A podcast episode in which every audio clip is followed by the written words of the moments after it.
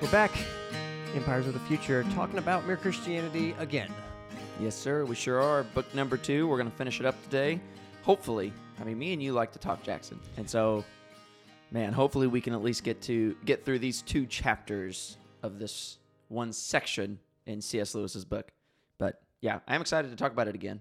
Yes. Uh, it's an interesting thing. We've talked about it. We we read this section uh, a while ago, and so I had to kind of refresh myself to be able to carry on the conversation that we started a couple weeks ago. Sure. And so, but it's good, you know. Uh, it's good to get to open a book, read it, and then be forced to open it again and refresh yourself on it. Uh, Yeah. it's easy to forget things, and so, uh, yeah, I'm excited to talk a little bit more today about C.S. Lewis. Um, I think that's all I have to say. You're looking at me like you want me to say something else, but that, No. that's all I got. Uh, I was going to ask you. So this this first chapter is called "The Perfect Penitent," Mm. which is, uh, thankfully, there's one place in my life that I think I've heard uh, the word penitent used before, Oh, I and know I wanted is. to ask. Oh, it's, gotta probably be, the same. It's got to be Indiana Jones and the Last Crusade. it is. Only the penitent man shall pass. Yep. Yep.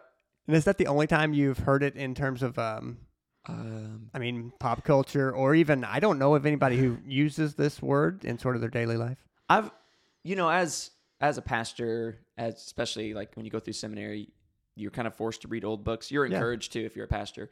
Um, I think I've probably come across the word penitence or or penitent or something.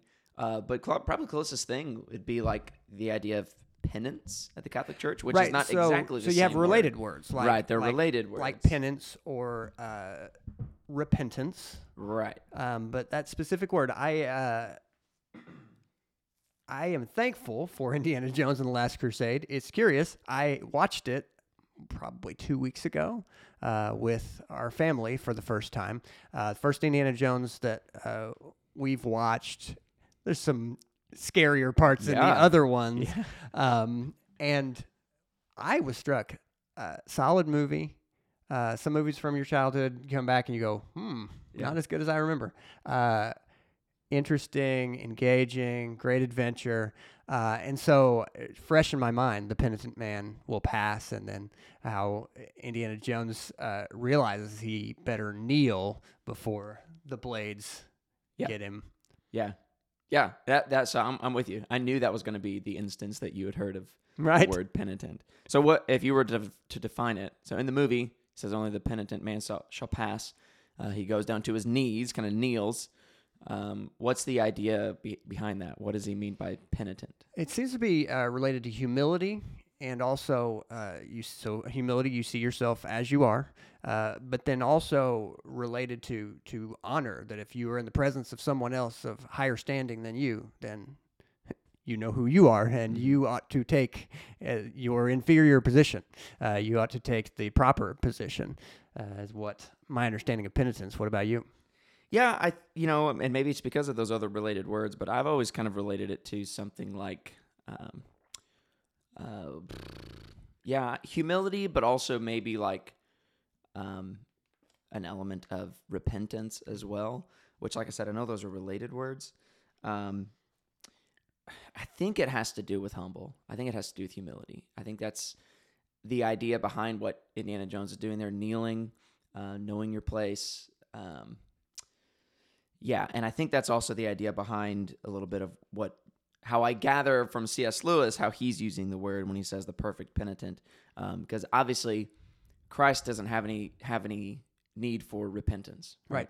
Uh, he has no need to repent of anything ever. Um, so that kind of takes off my idea of like repentance.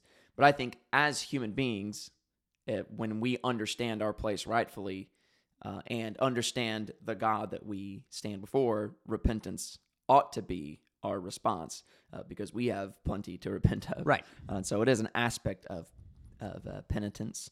Um, but yeah, so what what is C.S. Lewis kind of?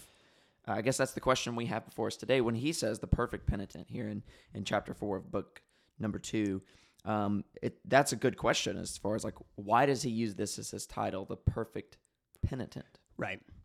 Uh, so I, I think there should be a warning here that we're we're in pretty deep and involved territory uh, today, and and it's it's powerful and important because it's not like astrophysics, a thing you've never needed to think about. And in fact, it's something that is common that we deal with every day. We all, I mean, in theory, would like to know the absolute truth about ourselves, who we really are.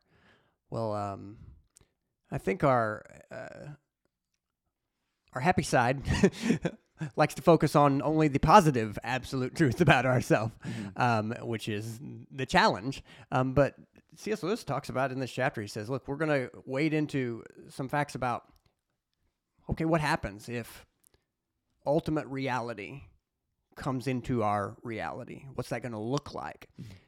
Well, that is really important in terms of right and wrong. If we have limited small ideas of what right and wrong are, what would ultimate right and wrong look like? Mhm. And then the the question that this chapter answers is how would ultimate right and wrong engage with us and bring us up? And while probably that question, I, I, maybe we haven't thought about, especially in those terms, we are always asking questions about, well, other people do wrong and they need to do right. They need to do better. Yeah. People wronged me and they should do better than that. Uh, yes, but are you interested in God's plan, which is to redeem people, to bring up the whole of humanity and his method for doing that? And that's so that's just the context of what we're getting into Yeah. here, and and that leads you in. Uh, you might feel like this chapter could answer some questions you hadn't thought about yet, but it's only because I think we often ask smaller moral questions, and what God says is, I see that. I see that you want certain things to be redeemed. I have a program for redeeming Mm-hmm. everything that will be redeemed. Yeah. And that's what we're seeing here is, is that program. Yeah, that's right. And it's uh it's a it's a really a, as much as it is a heavy chapter, the things we're going to be talking about, it's a really good chapter because as we've talked about already, there is a moral problem. There is the problem that we all look around, we see that we are not perfect, that we are broken, that we do wrong, that other people do wrong against us, all of these kinds of things. Um, and then in this chapter, he introduces the atonement, and and it becomes central to his discussion.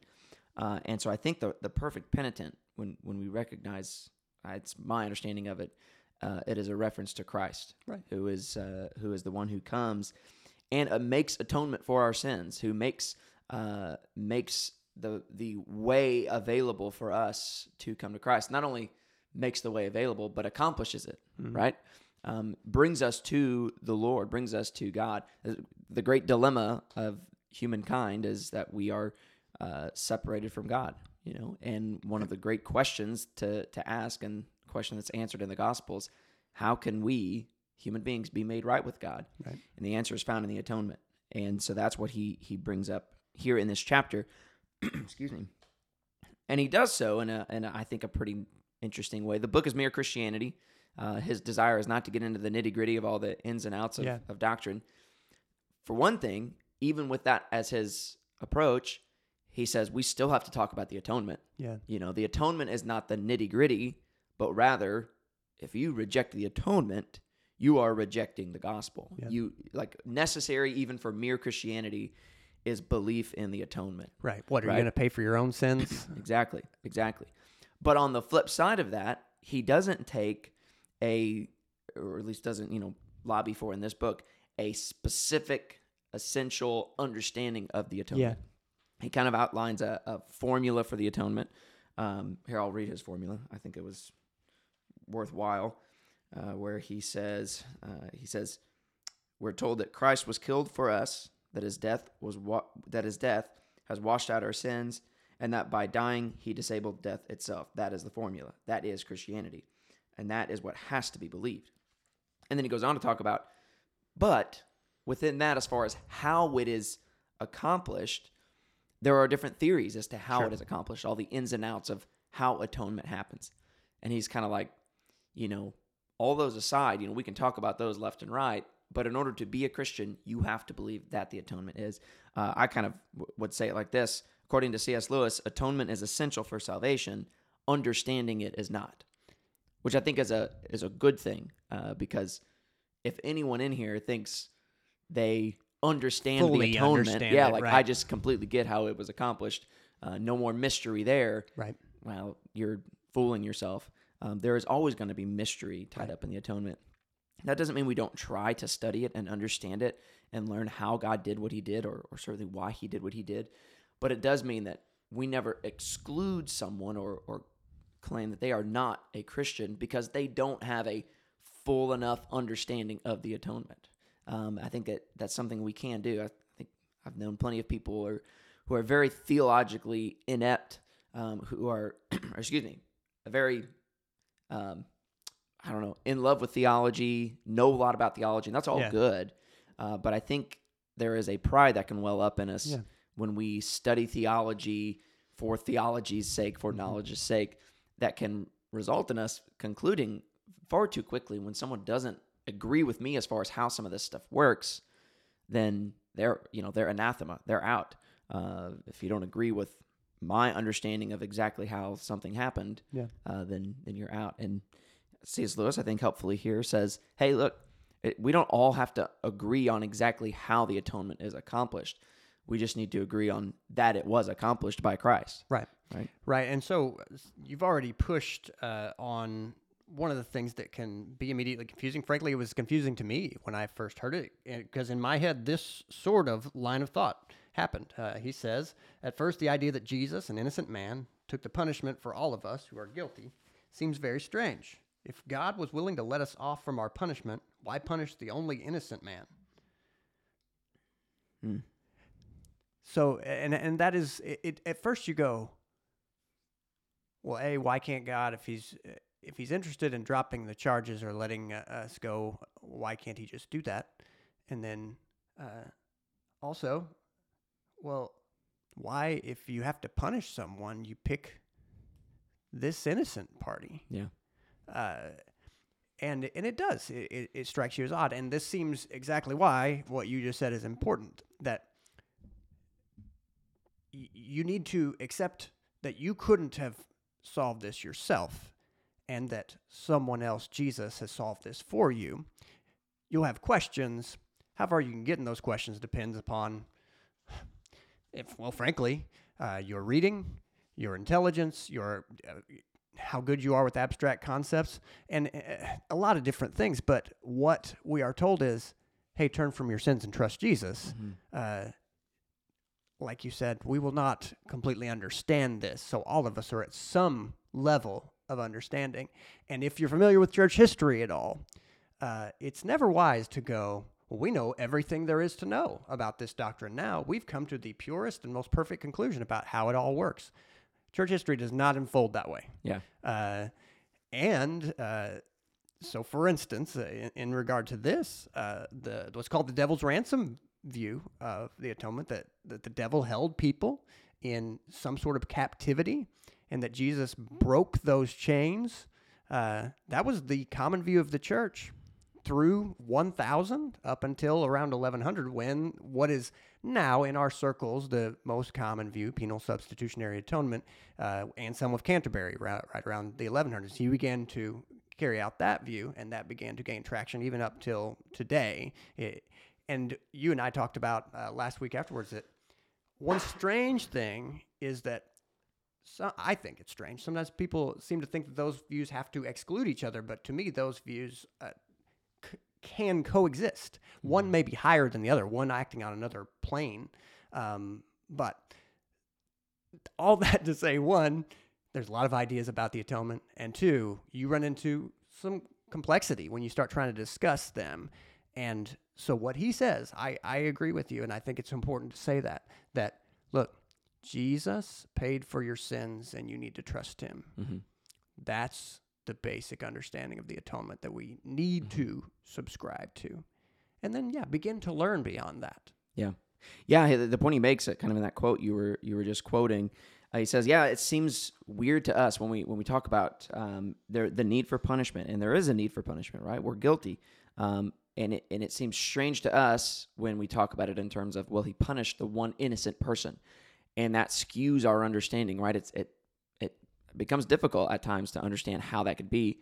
which is why he points out that there are ways in which we can talk about the atonement that help make it more clear because he says uh, however if we talk in terms of a debt that one could not pay so another pays it then it makes more sense well we just introduced two different ways of thinking about talking about the atonement both true both right but one that helps us understand an aspect of it a little bit better and that being the the way of a debtor you know? So when you hear the story the the um, parable that jesus tells of the servant who owed a debt to his master and it was a debt that was just so enormous he could have never paid it off uh, never ever ever. And the the master ultimately forgave him his debt. He he got down he begged for for forgiveness begged for more time you know just give me time i will pay this back which he never could have uh, and the king forgave him his debt. He said go don't worry about it. You're, you're forgiven your debt. Right. and this servant goes to a fellow servant uh, just right after that in this in the parable that jesus tells and takes him by the neck and says you owe me a day's wage. And the guy begs for his life says please i will give you the money. Uh, just give me time. I will, I'll give it to you. Please just give me some some grace. Give me some mercy. And he shows him no mercy and he has him Yeah. thrown into to, into debtor's prison. And when the king hears about it he responds by saying to this servant, You ungrateful so and so. He says, I forgave you that enormous debt that you could have never paid, and you couldn't have have forgiven this small debt that this this brother owed you. And so he ultimately cast him into uh, into debtor's prison. But the point being, a- and kind of the significance of that story, is that the debt that this first servant owed was a debt that he could never, ever, ever pay. Uh, but it was forgiven him, and the king had authority to forgive that debt. Uh, and so, thinking about our sin in those terms, we owe a debt because of our sin that we could never, ever, ever pay. Right. And uh, and God, who is merciful and just and able, forgave us that debt. But He forgave us that debt not by just ignoring it, Right. but this is where the atonement really comes into view. He forgave us that debt because another person paid it. Because Right. Christ, Christ, who had the kind of bank account to do it, uh, paid our debt. Right. Because if he was because he was perfectly righteous uh, and sinless and spotless, he was able to take the punishment that we deserved. And so, you know, talking about it, it's you know, we, I just crossed over those two analogies that both he took our punishment but also paid our debt. Um, both are helpful ways in thinking about the atonement, and we need both ways Yeah. to understand it correctly and to explain it in in every situation. Yeah, and to be just really specific, because this is such an important detail of what exactly is the debt that, that we have incurred. Um, we will admit, most of us, to being a sinner in terms of specifics. You know, I know I've lied. Um, I, I know that I have been haughty or treated people badly or I've, I've betrayed people, this or that. Um, and those are problems, but those are symptoms of a greater problem because he, he points to the greater problem. He says, the debt that man has incurred, he lived for himself. He tried to set, his, set himself up as God and behave as though he belonged to himself. I, I think about this as left in your sins, you behave as if you're the center of the universe, as if everything that happens has nothing to do with anything else but you. The only thing that matters is effects on you, whether or not it's the way you want it or not. And we are small little creatures and we are weak. But again, that's humility to realize that we are. And so God knows. I mean, Jesus goes to great lengths to say, don't fear that you won't be fed, you won't be clothed. God knows your needs. Mhm. He's not saying to you, forget that you're finite and small. He's in fact saying to you, I know you're finite and small. That doesn't mean you get to act like everything revolves around you. Right. You you got to wake up to the actual reality of this universe. And if you will wake up, I, I'm I'm waking you up. Yeah. Yeah. So I, w- I would like to, you know, you brought it up, kind of, sort of. Uh, one of the accusations that's levied against C.S. Lewis from from C.S. Lewis haters, I guess you could say, I don't know, um, is that he believed in a heretical view of the atonement, that he believed in the devil's ransom view.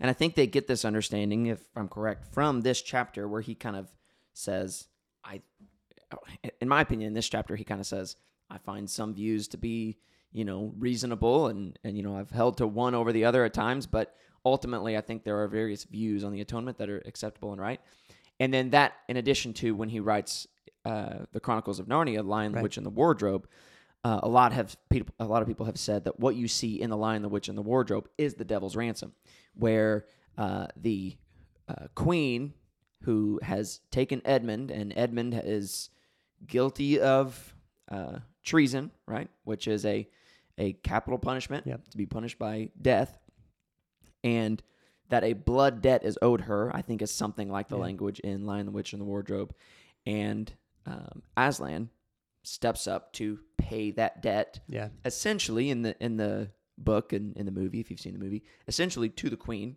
he pays the blood debt that's owed her. Like she she is owed this blood debt right? Yeah. um and so people will take that along with some of the things that he says here in mere christianity and said and say cs lewis believed in a because i think i think it has been condemned by certain church um church councils or certain church traditions as heresy. Am i correct in that? Devil's ransom Not that I know of, but really? Okay. Maybe i'm wrong then um, but many people reject the idea of the devil's ransom I was, and I, I, we could certainly, I'm, I'm with you that certain, plenty of people or, or some of the people I've run into would find it less useful or not really see a need or place Mm-hmm. for it. Yeah, and this is, I guess, a part part of the question. I don't think we can just breeze over it and not talk about maybe some of the controversy, especially since you brought up the Devil's Ransom. Um, we talked about it a little bit last week, like you said. Um, what do you? Th- what would you? How would you respond to someone? I'm gonna get this question right. I swear. How would you respond to someone who says? Uh, I don't really like C.S. Lewis because he believes in the devil's ransom based on C.S. Lew- or Mere Christianity and Lion, the Witch, and Wardrobe. What would your response to that person be? Uh, my response would be, uh, can you explain to me the conflict between Jesus and the demons? Uh, why Jesus deals with demons as he does, or what was happening in relation to those sorts of powers in the Gospels, in the New Testament in general?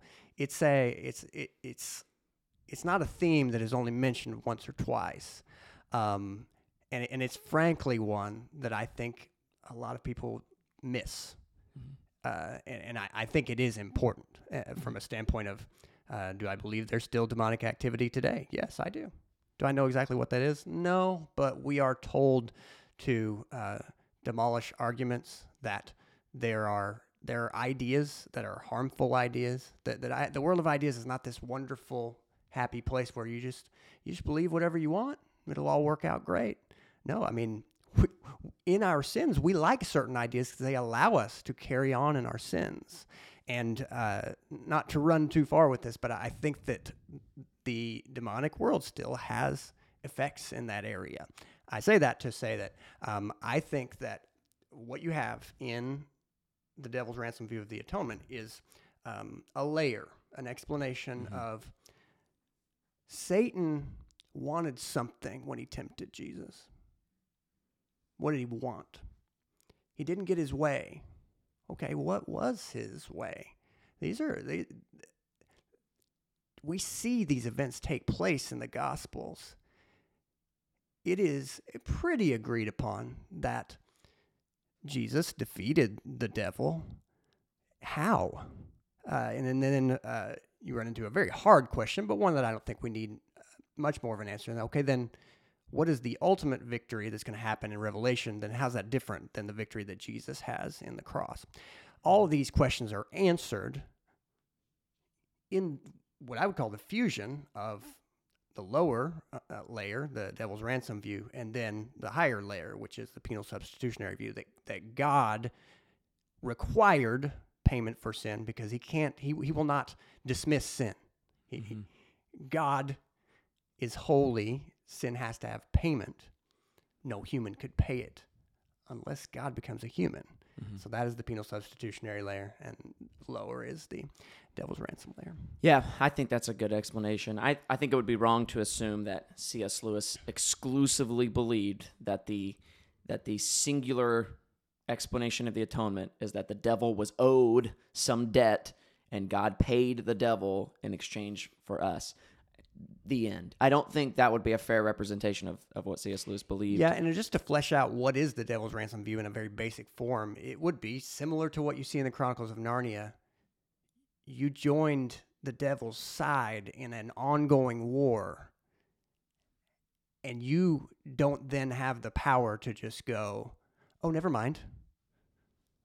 I, I didn't mean to join your side, uh, and and so then you you have joined the opposing army, Mhm. and that when Jesus redeems you, He redeems you out of that. Right. So- Right. Not only do you not have the um, the power to say, "Oh, I changed my mind," you don't even have the desire. Right. We we can talk more about that, but um, yeah.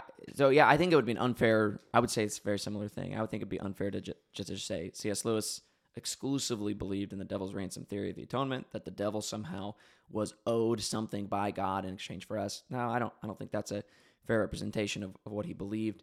Uh, but I do think it is the case that the Bible's pretty clear that before Christ, when we were dead in our sins and trespasses, uh, who did we belong to? We belonged to the prince of the power of the air. Like, we we were a part of his dominion. Uh, and so maybe you don't like the word ransomed, but ultimately we have been redeemed out of, uh, which is a pretty close word to the word ransom. It's a word that First Peter, uh, that Peter in First Peter uses that we've been ransomed. He's well here. I'll, I'll read it. I've got to pull up here. He says, uh, "And if you call on him as Father, who judges impartially according to each one's deeds, conduct yourself with fear." Uh, through the time of your exile, knowing that you were ransomed from the feudal ways inherited by your forefathers, not with perishable things such as silver or gold, but with the precious blood of Christ, like that of a lamb without spot or blemish. So the word ransom is actually uh, pretty closely tied to the word redeemed. Um, and the point being that, yeah, we were essentially, we belonged to the devil in the sense that we had, we had uh, allegiance to him. And uh, we were a part of his uh, kingdom, if you will. And it wasn't until Christ intervened that we were redeemed or ransomed or or or bought yeah, think, into think about I mean handcuffs being broken. Yeah, I mean think yeah. about a lot of analogies. Jo- doors of a jail opening up. Yeah. Uh, and so, yeah, I think I think it's a helpful way. In addition to like what you're saying, uh, recognizing that the wrath of God is due all who belong to the devil, all who are dead in their sin, all who right now are not sided with Christ. Uh, the wrath of God is upon them, and the wrath of God needs to be satisfied if they are going to be redeemed, if they are going to be ransomed. And so, um, while I I would not, and I don't think C.S. Lewis would either, propose that that the devil's ransom theory of the atonement is the exclusive way of understanding it, I think uh, you cannot somehow cast aside or cast out all who would say that in one sense uh, it is it is at all useful in helping us. You know, we can't just cast it out. All Right. I mean, and uh, one, uh, I'll say two more things about it. One, the Bible tells us that our enemies are not flesh and blood, but principalities and powers. That that, that they're actually our enemies in this present age. Well, then what do you do? Well, you defend, and then again, Paul says you demolish arguments. You see lies, and you give no space to those lies. You you, you attack those lies uh, they need to be destroyed. Yeah. They they do, and and and so our enemies are not flesh and blood.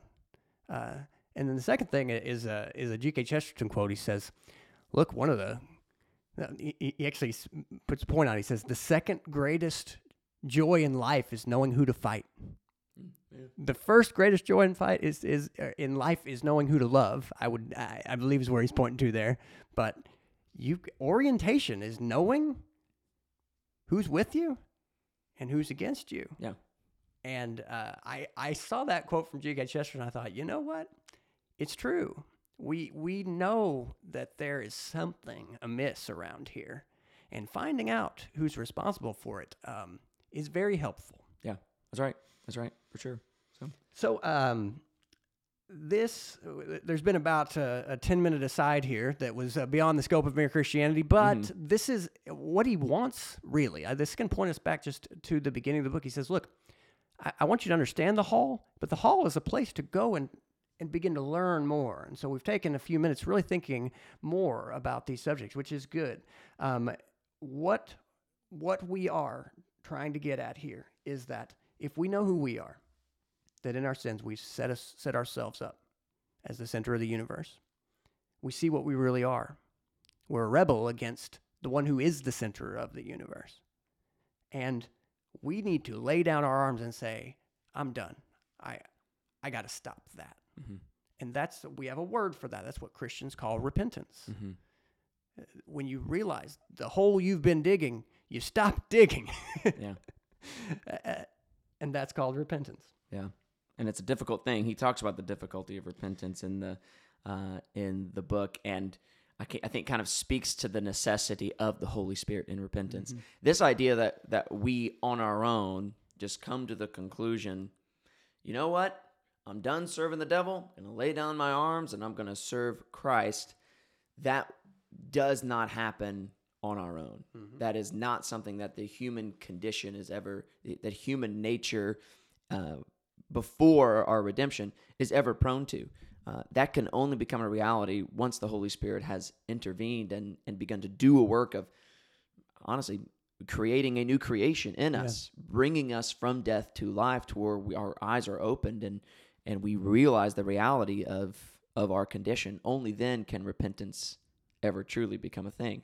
And even in that, it is a difficult thing. Right. Uh, yeah, I love the way he says. He says repentance is no fun at all. It means killing all the self-will and self-conceit that we've been living for all these years. Yep. Yep. And that is exactly the truth. It is no fun at all. Right. you unfortunately thinking of yourself as the center of the universe is not a simple idea. It is actually an idea that leads to a bunch of other ideas like well then I can measure everything everybody else does by whether or not I like it and then I can make sure they know whether or not I like it. I can make sure they remember that I'm the kind of person who doesn't go along with these sorts of things. It's like right, that whole that whole line that you're on there, you got to stop that. Yeah. no more of that. Right. No more of measuring everything by by how it makes you feel, how it makes you look. Uh, that that you again, you go back. He understands you have needs, but you you cannot live by just assessing and evaluating everything that happens to everybody that you know and everything you see every day by whether or not it, it elevates you. hmm Yep. And then he speaks to to how it is made possible, how it is possible that uh, that we could uh, be repentant, and how we could be drawn out of this state that we are in. How is it at all possible? And this brings us back to uh, to Christ, the right place place to be brought back to, and, and in fact the hypostatic union. Now that's a kind of a big word, um, but essentially the hypostatic union is the union in found in Christ Jesus that He is both truly God and truly man, or some might say fully God and fully man. That He is God and man, the God man, God in flesh, uh, Jesus Christ, or any other way that you- that you can think of to say it. Uh, this union of God and man found in Christ Jesus provides for us the means to be brought out of this estate that we are in because we are unable to pull ourselves out of it.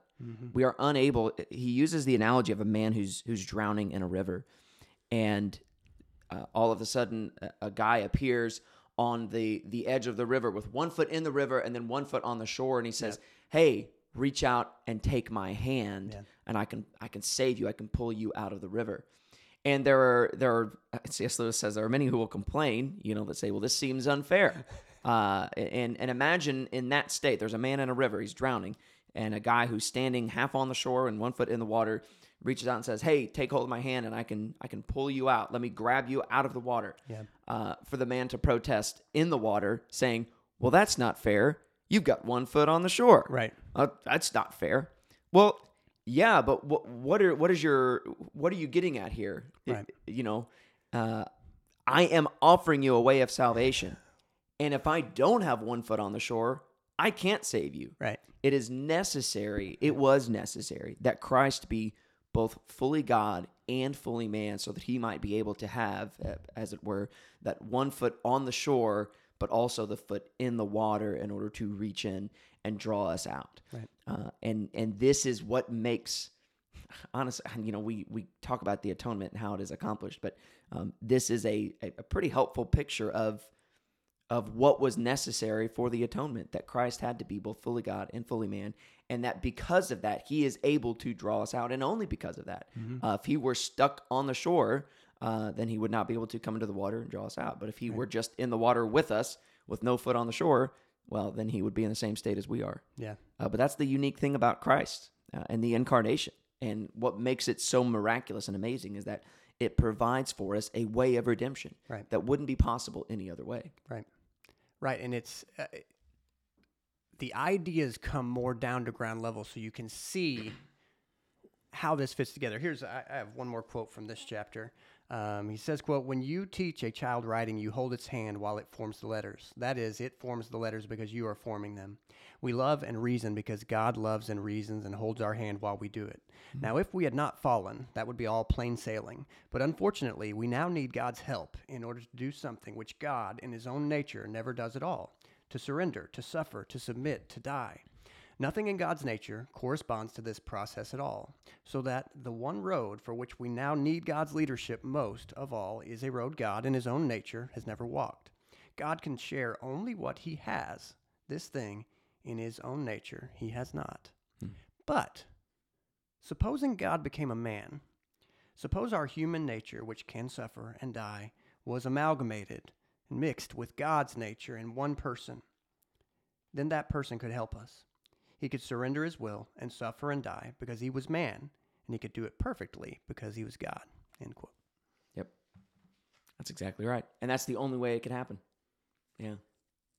Right. That's a good that's a good chapter. That's a good chapter. That's a good chapter. And so uh, we're going to put together the conclusions of these last four chapters for what chapter five is called, which is the practical conclusion. Okay, what do we do about these facts? And um, there's been a lot of facts, a lot of things thrown around, but this last fact is this okay, we're a rebel. We've stood against God, and there's forgiveness. What do we do? He starts out this chapter. He says this There are three things which spread the life of Christ to us baptism, belief, and communion. We won't talk about one as any more important than the other. We'll just talk about the fact that they're all important. Says the reason that these are the conductors of the faith is unknown, just as if someone had not told me, I wouldn't relate a certain exciting experience to the fact that new people are coming into the world right off. Baptism, belief, and communion. Important things. mm-hmm. So, the practical conclusion then what should we, uh, should we do about baptism and belief and communion?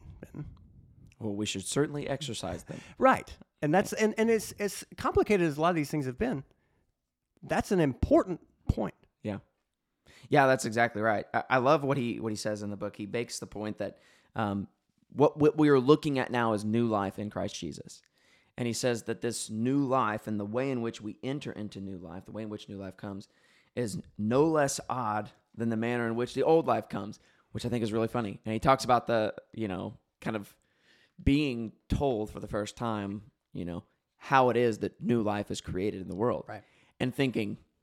Mm, that can't be right Right. there's no way that's how it happens right uh, that's that's weird and the answer is yeah it is kind of weird Oh yeah. I mean, it, it- here's just one simple uh, way to illustrate that. As a kid, you know, you might ask, well, "What about like farm animals? How does this happen for them?" Oh, pretty much the same way. what? yeah that's exactly right but then you know the the answer to to the to the question of how it is that how do we become christians how is it that we move from death to life how is it that the second birth happens all these kinds of things um, the answer is odd and people can say all day long well that's just so strange that that the holy spirit produces uh, faith within us that he brings us to life and and then we begin believing and based on our our faith that uh, that we have that's miraculously produced in us by the Holy Spirit, we are now counted as righteous and and our new life has begun. That we are no longer an, the old thing, but behold, the new has come. All of these things, it's like, yeah, that sounds kind of weird, and that honestly is very well the the response that maybe is warranted because it does sound kind of strange, but it doesn't sound any more strange than the way your life in this earth came to be. Uh, and I think that's a that's kind of a it made me chuckle, kind of a funny point that he made, but it's a true point that um, it's a miraculous thing.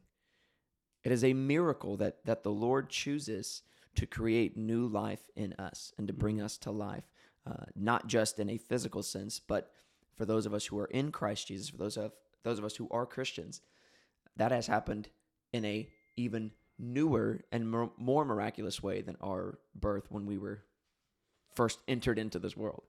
Uh, and it's a really cool thing. And I don't know. I, I think if anything, it ought to cause us to pause and step back and, and just kind of be amazed at how God does this in us. Right, He and- brings us to life. Absolutely, and to to really remember and not let go of this point. There there are going to be disagreements about baptism. Mm-hmm.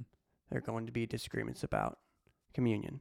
Living on the other side of the Reformation, as we do, we're familiar with a lot of these disagreements. I appreciate the sort of um, crossroads that he stops at here and he says, but never forget baptism. Should you do it? Yes. that, that's that's the first response. That is that is an act of obedience to Christ. He says, "Be washed." Baptism, belief. Find out who he is. He says he's the Messiah, who is to come and who will come again. He says you need to believe that he is the Christ, the Son of the living God, and that you ought to share this. It's not an, an individualized, just like you and Jesus sort of thing, that you share this with a group of people. That, that this communion, this Lord's Supper, that would, do not take it lightly if you have a problem with these people. Because if you won't get it right with them, your heart's not right with God. Mm-hmm. And, and that is, the, these immediate points are so important. Um, and, and, having been where we've been, look, these things can be forgotten, and it is to our detriment. It's it's it's dangerous if we forget these within the church. I mean, uh, frankly, I've seen it's a tendency in us, and it lives in our institutions. It lives in our seminaries. It lives between us in our churches that we can forget right action in our quest for right thinking and right Mhm. doctrine Mm-hmm. that that Jesus is often calling people's attention. He says, "Do the things of God. Yeah. Do the works of God. Your right thinking should lead you to those works. But if your right thinking isn't, don't go find you a lake house somewhere and spend 20 years examining your right thinking outside of the context of a local church, outside of the context of iron sharpening iron, people who will hold you accountable and say to you, yeah, yeah, yeah. Work out all of your ideas about this, but in the meantime, look at these widows and orphans over here who need help. Yeah. You know what you got? You got some arms that could help them like Mhm. today. So why don't why don't we do that? And hey, who knows? That might just help you sort out what you're thinking about. Yeah. But we we have a lot of ideas floating around, and it's dangerous to get so caught up in trying to have the right ideas that you don't have the right practices, that you that you forget the right actions. Yeah. There's also a whole lot of pride wrapped up in that too. That we think uh, that we on our own are going to be far better off to figure out these things Mhm. uh, rather than in the context of the local church. Mhm. Because you are right. That is that does happen a lot. And I mean I, you know, know so many people who who live who live their lives disconnected from the local church, claiming Christ, and yet so often thinking, well, I I've I'm trying to figure things out about all of this stuff, or, or in some cases, I have it figured out. And unfortunately, that comes in direct conflict with what the Bible says and what the church is practicing. Um, the things like the Lord's Supper and baptism, we can speculate all day long and we can study and we can see what the Word of God says, but ultimately, there is going to be mystery wrapped up in those things. Yep. We don't understand how they affect us entirely. Uh, but we know that they do, and we know that the Bible commands that we practice these things, and we, that we do so with our brothers and sisters in Christ, in community with one another. And so to claim, well, I'm going to go over here, separate not only from those people, but also those things that that the Lord has commanded that we do, and I'm going to go over here, I'm going to figure stuff out. Yep. Um, you are setting yourself up for failure. You're putting too much confidence in yourself. Yep. Uh, we need other people. We need our brothers and sisters in Christ. We need um, our pastors and our deacons. Yep. And as much as we need those things, we also need the Lord's Supper. We also need community. We also need Yep. baptism. Things like baptism and the Lord's Supper are not given solely for an individual. There is an individual in the water being baptized along Mhm. with whoever's doing the baptism. but that baptism serves to edify and build up Right. the whole church. Right. I, I think we, you know, we the more we can push away from this idea of individualism in these in these acts and these ordinances, these are ordinances of the church, Right. not ordinances of the individual Christian. Right. Uh, and we need to to not lightly or quickly push away from those things um, or push them into the realm of individualism, but rather keep them where they belong, and that is in the and keep practicing them in the way they belong, and that's in the context of of community in the local church. Right. Jesus sits down at the table with his people, Amen. not just one. And and and look, yes, your prayers are heard when you're out going, but he says, "I'm the head of the table. I want you all together, and Yeah. not just together, acting like you can sit by each other, together." As a testament to this world, this broken world where you see it every day and you naturally hate it and you should hate it. Relationships are broken, betrayal with no hope of reconciliation. And Jesus Yeah. says, At my table, there's reconciliation Amen. and that's um go after that. Don't don't be satisfied with something less. And that's what's so sad. That's what i see. I see satisfaction with something less. Yeah. uh, when he's saying to you aren't you ever lonely? Aren't you don't you ever want to bounce your ideas off somebody talk to somebody about something? I'm giving you that. Yep. That's right. why would you refuse it? Yep. if you're afraid admit it.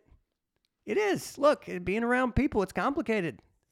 That's what he's calling you to though. In particular he says "M- at my table my people are gathered and and in particular that one um, we i feel as if we're, we're very inadequate in our understanding of what he's doing uh, on on gathering his people and saying i'm the head of this table Mhm. well i got ideas about how I, hey you're not at the head of this table Mm-hmm. Yeah. I, I I I not only have ideas, I have redeemed a people. I've there's been a plan for all of history to redeem a people, and those people are day by day being called. And if you're one of those people, let's go join the others, That's right. and and and we'll see how this kingdom goes forward Right. as those who are called are reconciled, brought to life. That's it's wonderful and it's exciting. More exciting together. Mhm. More exciting together than it is all separated. Yep, better together for sure. So, uh, I, I would do want to ask you a question. Yeah. So there's a lot of good things. Uh, he did make one or two statements in this chapter that I was like, ah, I don't know if I agree with that. Okay. Do you want to hear what those things are? Uh, sure. I would like to hear your thoughts. So he, he has a quote on page 64 in my copy uh, where he says, he says, um, um, so he's, he's talking about these things. He's talking about the natural life, you know, being derived from, from certain things. And he said, you have to feed it. He's talking about the natural life. You have to feed it, look after it, but always remember you are not making it. You are only keeping it up. Uh, you're only keeping up a life you got from someone else. So then he goes on to say, in the same way, a Christian life or a Christian can lose the Christ life which has been put into him, and he has to make efforts to keep it. But even the best Christian that ever lived is not acting on his own steam, but he is only nourishing or protecting a life he could never have acquired by his own efforts. As I'm reading that a second time, I think I dislike it less. Uh, but what are your thoughts on that? So he says, I think it's the statement where he says, in the same way, a Christian can lose the Christ life which has been put into him, and he has to make efforts to keep it. There was a but that comes after that, but what are your thoughts on that? Yeah, and I it puts him. I mean, uh, we can freely say. I think I'm pretty sure we have. You know, C.S. Lewis uh, is more in the Arminian camp, but even in this regard, there's a reading of Hebrews that you could just put right beside that. It's impossible for anybody who's tasted the heavenly gift if he should fall away to come back. And Right. these warning passages that you st- see throughout Hebrews would be, I think, where he's more living there. And I, I, don't know all the details of what exactly, you know, he is sort of swimming in beyond when I hear that, it makes me think of practically, we are told, say yes to the Christ life that is in you. Mhm. You cultivate.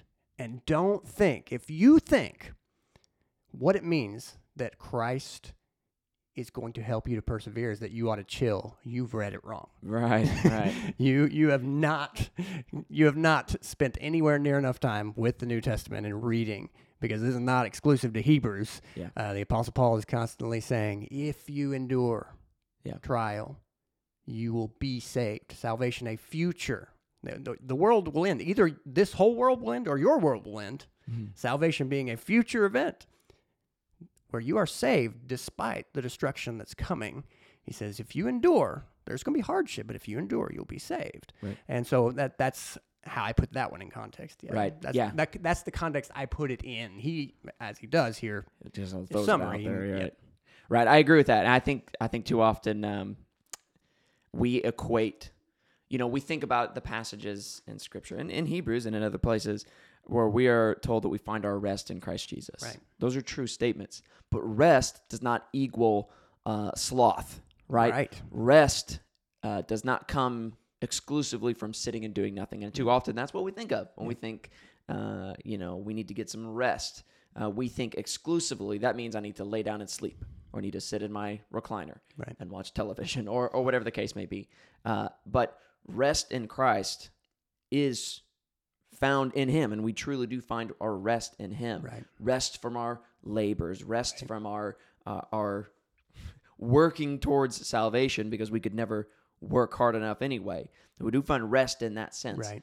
But we are not called in the Christian life to apathy. We are not called in the Christian life to laziness. We are called, uh, and you know, let's think about all the different ways in which we are called to uh, be uh, soldiers for Christ. We are called to run the race. We are called to um, uh, to do all of these things to to work heartily as for the Lord. The Christian life is not an easy life. It's not a lazy life, uh, but is one that that requires great effort. And Right. I, I think Because your debt has been paid, move toward godly Right. action. right. And don't, so yeah, don't because your debt has been paid. Oh, my debt's been paid. If you hear, go read some books and hang out and wait. You know, no, because your debt's been paid. You have complete rest in Him. hmm But doesn't your heart well up to go? Well, I got to thank somebody for this. He says, yeah. You should love brothers and sisters. You should love your neighbor. You are now free to do that. Your debt's been paid. You're free so that you can go and live and love and care. But if you now think you're free just to gratify the sinful nature, which is what Paul is constantly having to say, no, no, no, you've read it wrong. Right. So while I would disagree with the statement, um, a Christian can lose the Christ life, which has been put into him, I do agree with what he says in the sentence right after. He says, even the best Christian that ever lived is not acting on his own steam, but he is only nourishing or protecting a life that he could have never acquired on his own efforts. In other words, uh, all the, the effort that we are called to, we are not putting in on our own uh, accord and by Yeah, our own yeah, steam, right. but as we are empowered along by the Holy Spirit. Right. And so I would say that empowering by the Holy Spirit, as the Holy Spirit is called in Scripture, uh, he, he serves as our seal, as our guarantee uh, of what is true of us, of the new life that is ours, of our inheritance that we will have in Christ Jesus. Yeah. Uh, I do not believe that the that the Holy Spirit ever that that God ever created new life in a person that he didn't also see to it that they were sustained. He didn't he has never begun a work in someone that he did not see to to completion. And so, you know, Right. And the way I see those passages is be careful. You need to learn what it hear what it sounds like, what it feels like when he's sustaining you. right. You need to read that right. He'll Right. call you to himself. Uh, it is not being called to yourself if you're going, I can rest in sloth, I can rest in laziness, I can rest in greed, I can, you know, that's not, Yep. that is, uh, that is in fact one of the things we are cautioned about. Right. Jesus says there's four kinds of soil. Sometimes there's life that begins to spring up, but the worries of this life and the deceitfulness of wealth choke out that life. hmm We've seen it, we know it happens.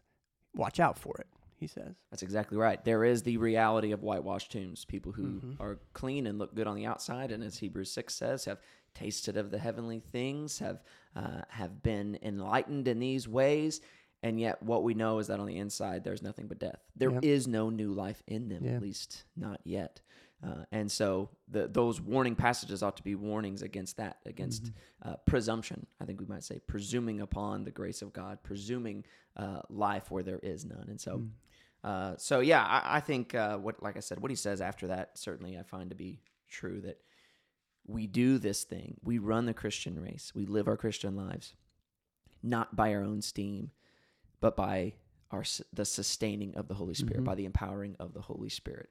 So that ultimately we will never get to heaven and be able to take credit for our being sustained because of the Right. effort we put in. Right.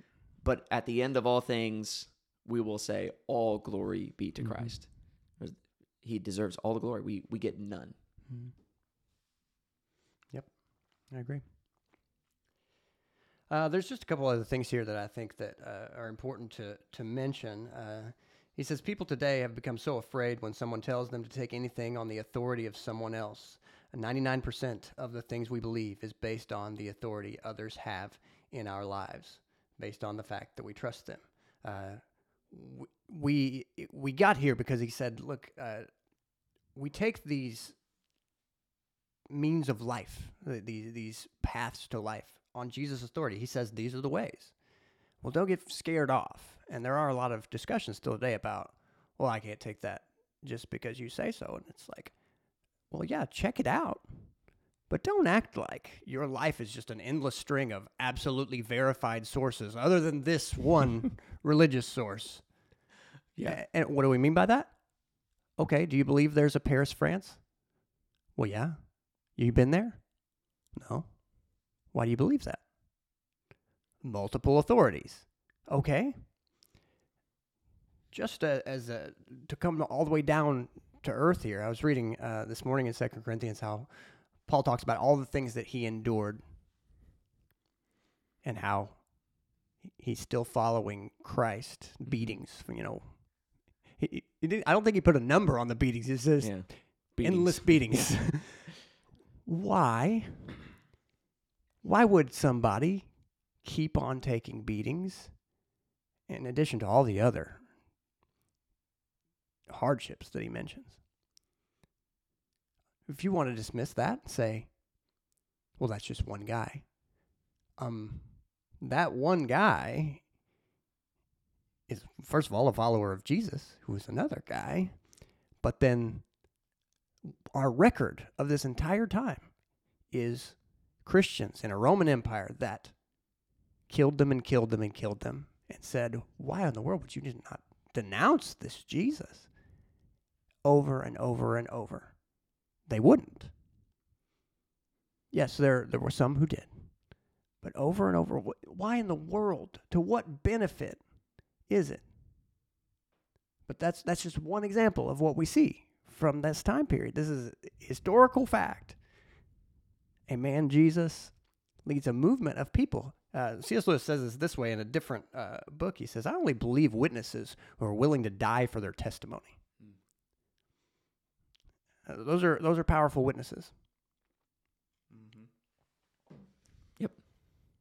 Agreed. Yeah, he, he speaks about authority, and it is a funny thing. We do accept all things on authority, but yet people are so quick to reject uh, this authority. and I, I've heard studies. I think um, I think Answers in Genesis has done uh, some examples of this, of like um, all of the sort of evidence that could be compiled of the trustworthiness of various like history books from similar time periods of of uh, the Bible uh, or at least certain parts of the Bible, right? Uh, and they are, you know, widely accepted as truthful, authoritative, like trustworthy.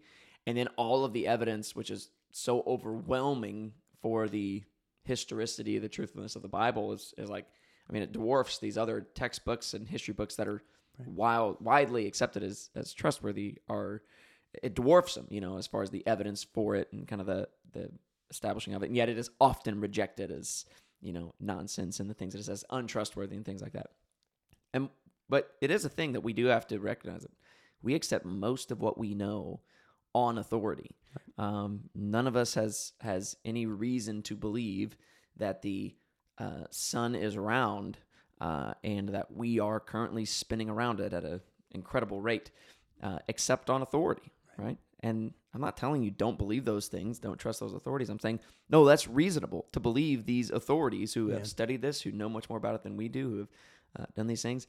I'm saying this is good evidence not to reject uh, something purely on the basis of authority, Mhm. right? But rather recognize we always trust on the basis of authority, almost always. Question is, what authorities? Right. All right. And this has been Empires of the Future. And we'll see you in the future.